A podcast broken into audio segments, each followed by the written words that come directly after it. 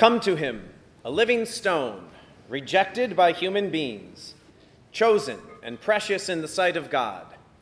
Like living stones, let yourselves be built into a spiritual house. Many of you have never known me to look anything other than like a homeless person who just wandered in off the streets. A few months into my time here, I was actually in the back right there near the fountain area and was confused for a homeless man. True story. The entire time I have lived in Charlottesville, I have been like Samson, in that I have not allowed a razor to touch my head. Now, few people bothered to ask the motivation behind my appearance, and even if they did, I probably would have been a little cagey and dodged the answer with a funny retort. That was until about two weeks ago when the bishop himself asked me the question.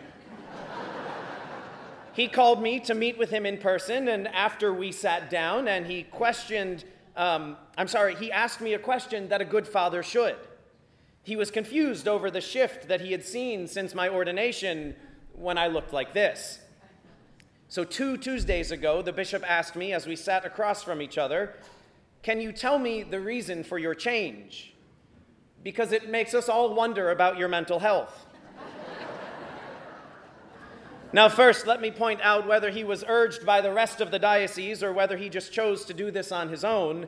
That shows the sign of a bishop who cares enough about his priests to talk to them and to not just assume he knows what's going on in their lives. So the bishop asked me the reason for my appearance, and now I will tell you the same answer that I told him. When I was transferred last year but was not made a pastor, I was hurt. More specifically, my pride was hurt. I realized that in my reaction to hearing about the success of others, I'm sorry, that if my reaction to hearing about the success of others was jealousy, envy, and pride, then I was probably in the wrong. Because my reaction was of the following don't they know what I can do? Don't they know who they've ordained? All of these and more ridiculous thoughts ran through my head until I had what I felt was a moment of clarity. I realized the reaction I was having was not the proper response. The diocese owes me nothing. They have given me everything education, employment, housing, and most importantly, the chance to help people change, change their lives for the eternal. I owe them everything. So when I realized the error of my ways, I decided that my best reaction to pride was humility.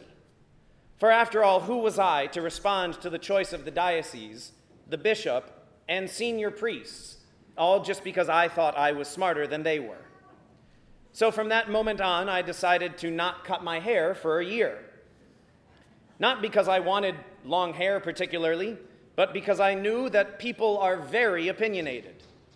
Things like, I wish you would get a haircut, you have such a nice face. Or, you know, people can't see your smile because it looks like you only have two front teeth. Your mustache hides the rest of it.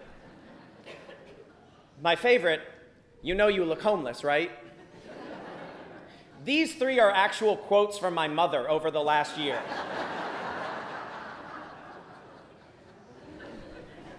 But that was the point.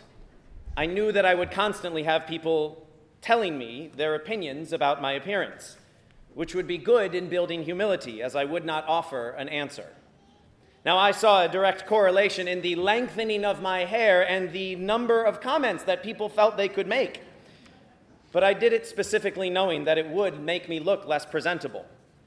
People barely look at you in public when you might be homeless.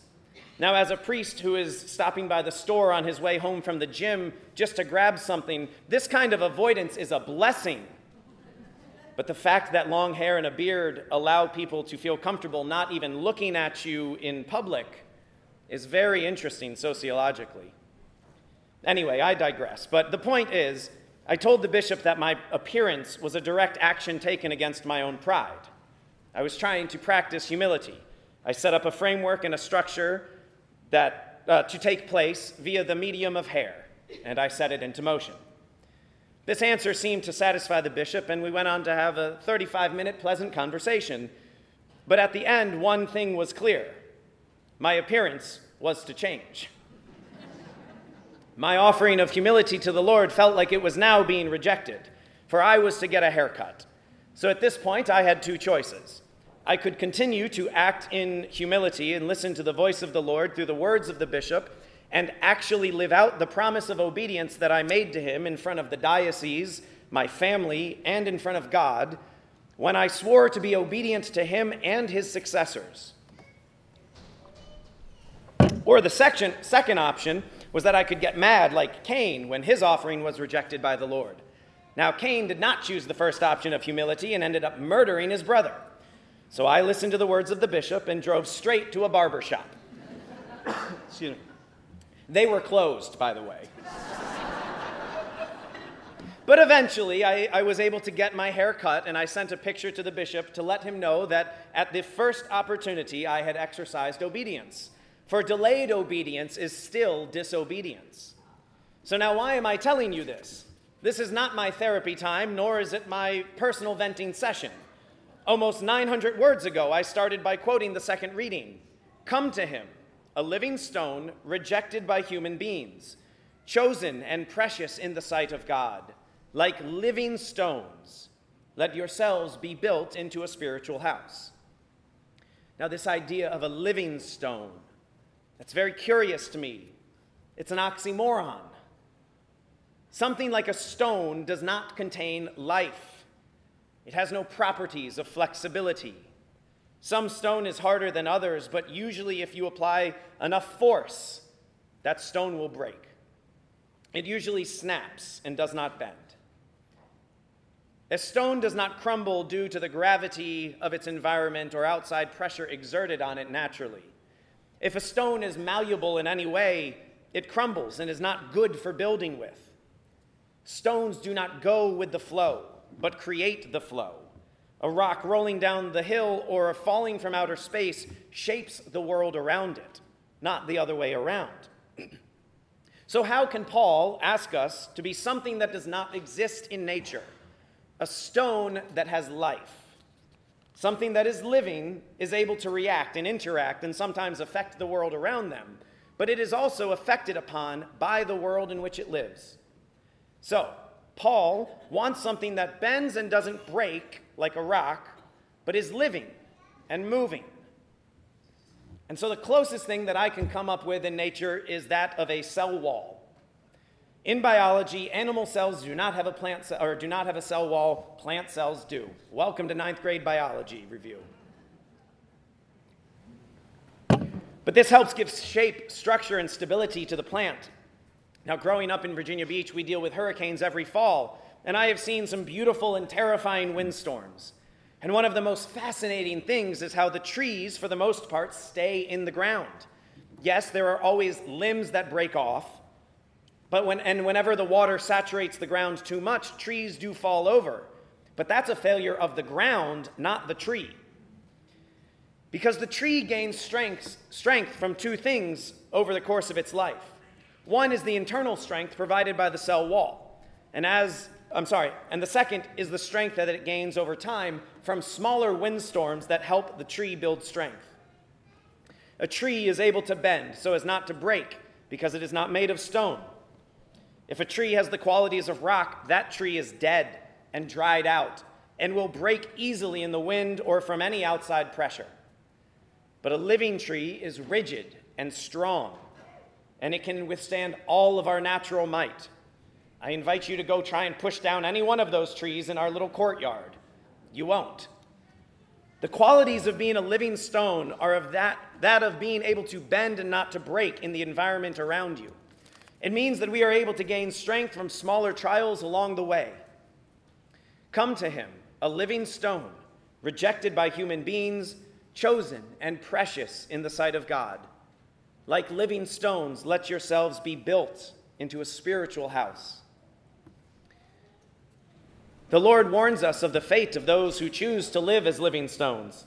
He says, You will be rejected by others, but you will be chosen by Him.